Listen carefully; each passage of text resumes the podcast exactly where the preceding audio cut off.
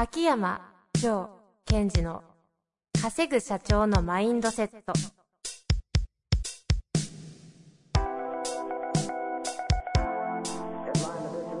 なぜ一流の経営者たちはぶつかる壁を次々と越えられるのか。そこに隠されたマインドの正体。ポッドキャスト「稼ぐ社長のマインドセット」は上場企業から中小企業まで。エグゼクティブコーチングトレーナーとして人材開発を行ってきた秋山城賢治が経営や人生で役立つマインドの本質について分かりやすく解説しますこんにちは、遠藤和樹です。秋山城賢治の稼ぐ社長のマインドセット。秋山先生、本日もよろしくお願いいたします。はい。よろしくお願いします。元気ですか？元気です。お元気でしょうか？っていうか、いやー、やっと元気になりましたね。いや、ですよね。なんか、元気がなかったわけじゃないですけど。いや、もうスケジュールがちょっとタイトすぎて、はいはい。久々にこう、自分の中のこうなん体力というかエネルギーを出し切った後に、まだ仕事をわーっとやらなくちゃいけないっていう日が結構長く続いたので、はいはいはい。もうなんか自分の中の体の予備タンクみたいなのを使い切切りながら走ってたので、あの、今回新しくリリースしたインナーダイビングがあるじゃないですか。はいあれの中でいくつかオンラインセミナーと、もう一個あの、マインドセットスタジオってありますよね。要は秋山先生の、あの、セッション的なはいのを、こう、オンラインで受けれると。あれの中に一番初めに1から10で今のあなたの体調はいくつですか？みたいなの知ってます？あの、危険知ってます 聞かれますよね。ややってますね。いきなり秋山先生が先々週ぐらいですかね、うんうん自己申告で、ちょっと久々に10で言うと3ですってきたんで、大丈夫かなと思って。聞聞いてない人が多いから、そうそう、いきなり、いきなり来たいね。きなり告白でしょ？ざわつきましたよ。遠藤さん、今の体調、1から10で言うでと、自分は今3 3で。ですす。いきなり LINE 来て、でもどどう家にいた方がいいのかなとか思いいやいや。でも、それはね、はいほら、大切なのは、えっ、と、3ということをちゃんと認識するということでね。えあ、今3なんだなと。で、それを、いや、3だけど、いや、8ってことにしようっていうと、その、無理やり引き上げちゃうから、あ、3ってことをそのまま受け止めるという意味では重要で、はいはいただそれを、えっ、と、自分の中だけじゃなく、こう、遠藤さんにも伝えたんえです。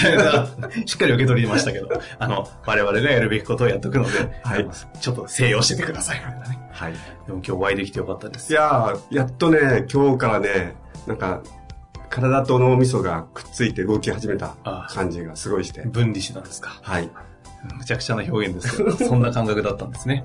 はい。まあ今日は晴れておりますし、気温も30度と上がりそうようですので、早速、熱くいきたいと思います。やっていきましょう。もう、これ、いいです。乗らなくていいです。秋山先生らしく。はい。さあ行きましょう。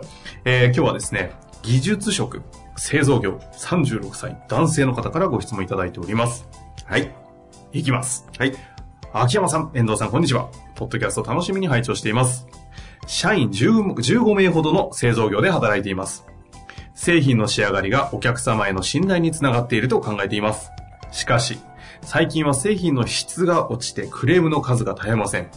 このような場合はどのように修正していけば良いのでしょうか製造側は気をつけますとしか言いません。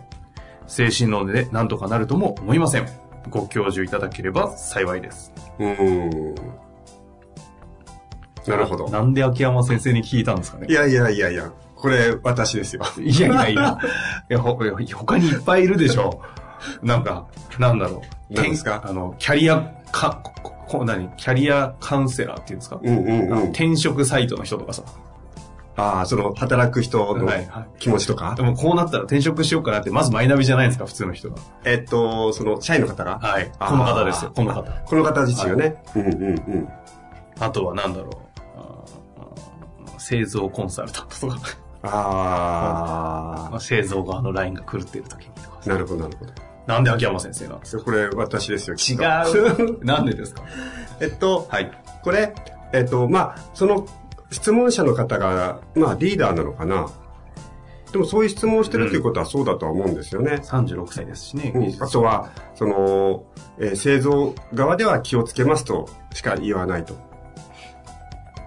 その時に、あの、特にその工場とかす製造業の場合は、まず見てほしいのは、その会社自体とか工場自体をさっきの私のことじゃないですけど、一つの体として見てほしいんですよ。うんうんまたは、えっと、システムとか装置。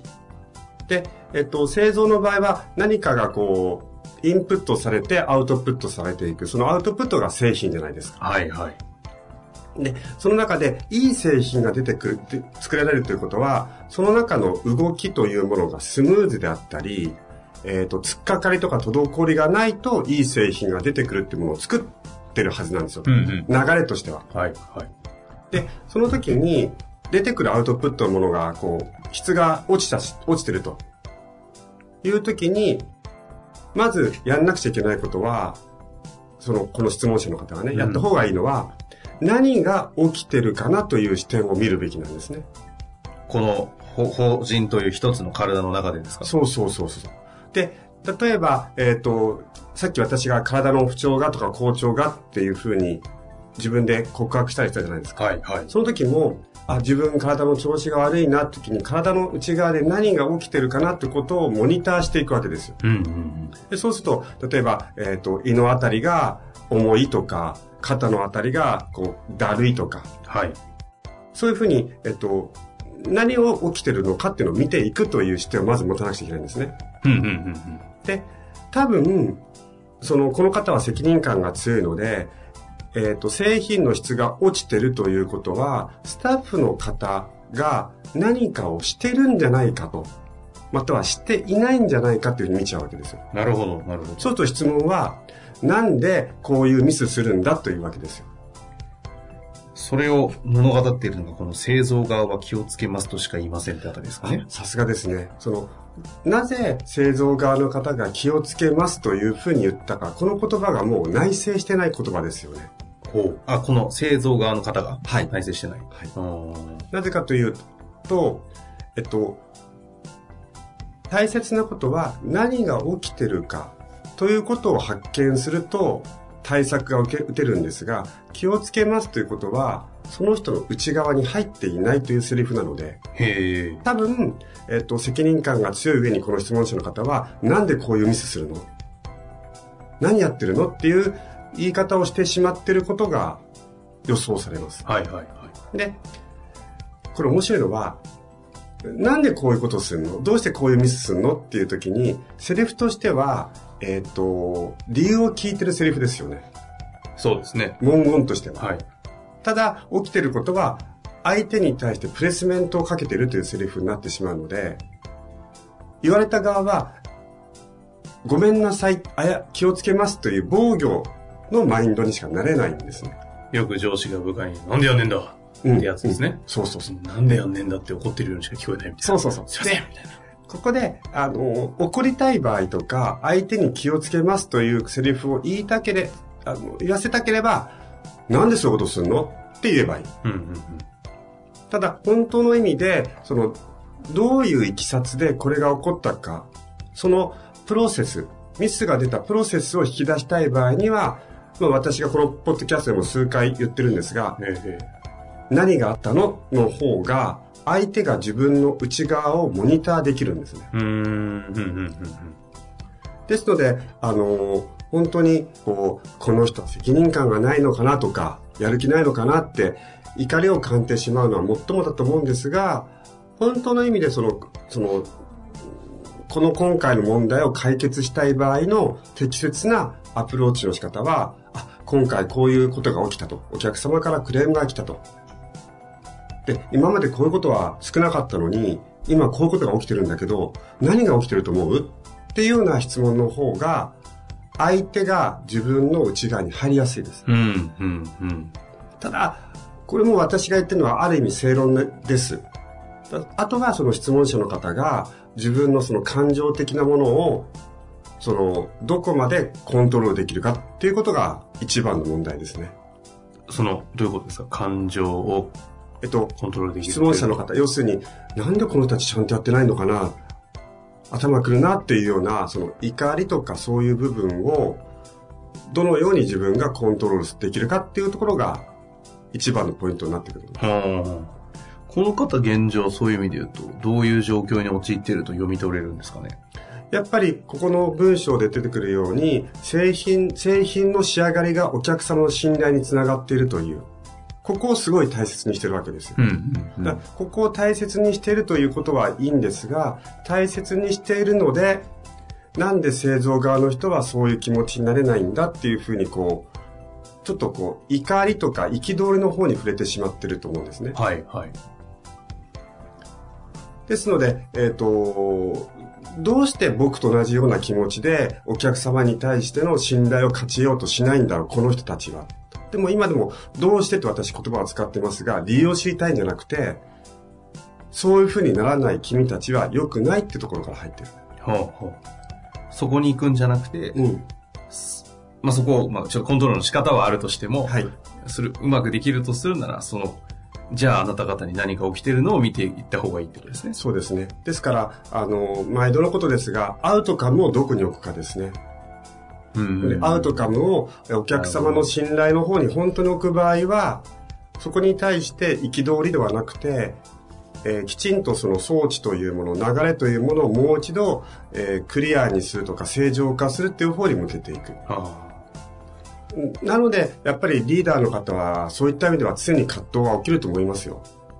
この方どうされたいんですかねうん。っていうこれは秋山先生に聞いてもね、しょうがないんですけど、なんか、このは箱の中で起きているこの現状を、問題って会社って切りないじゃないですか。うん。うん問題と捉えるかどうかって、まあそれで言うなら今の言葉だとアウトカム次第じゃないですか。そうですね。どうしたいんですかね？あの、本当にそこが見えてくるといいと思います。その、う自分自身はこの会社でどうしていきたいのかとか、秋山先生超得意な、この情報量しかない中でスーパーマインドリーディングいきましょうよ、これ。ああ、この方、ね、この方があるあるとするならきっとこれは欲しいんじゃないか、系。えっと、私の中でこの方は、まずは、その、えっと、まずこの人がリーダーとしてですよ。うんうん。リーダーとするならば、えっと、自分がリーダーとして、えーみんなをまとめて、いい製品を作り、相手か顧客からの評価を自分が得たいと。ただし、みんなをまとめてっていうのが、えっと、みんなをコントロールしてっていうところに少し強く触れてるのかなと思っています。ほうほうほうほう。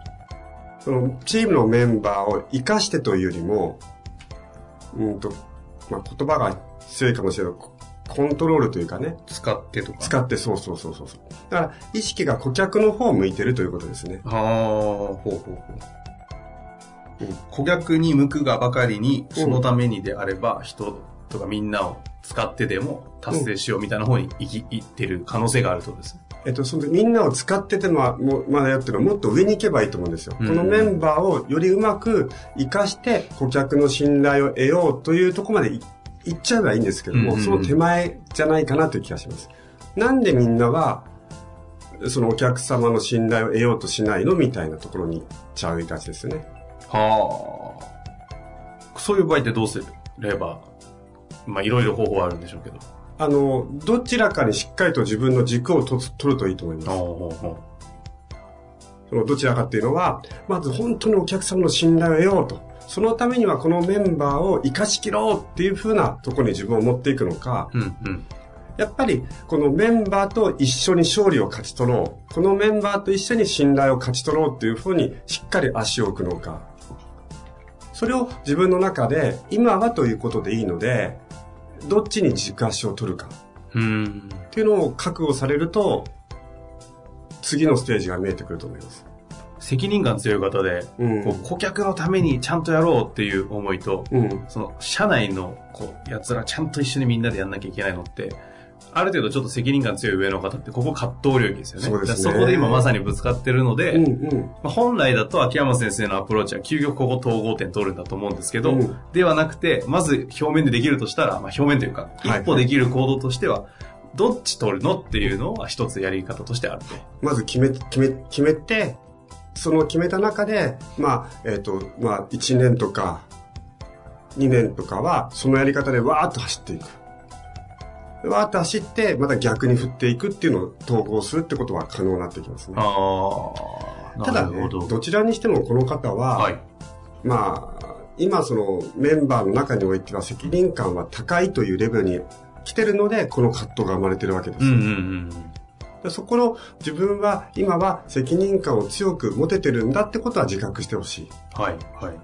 まあ簡単に言うと責任感がなければこの葛藤は生まれてないということですから、うーん。その上がってきてる責任感をさらに一つ上に上げていく。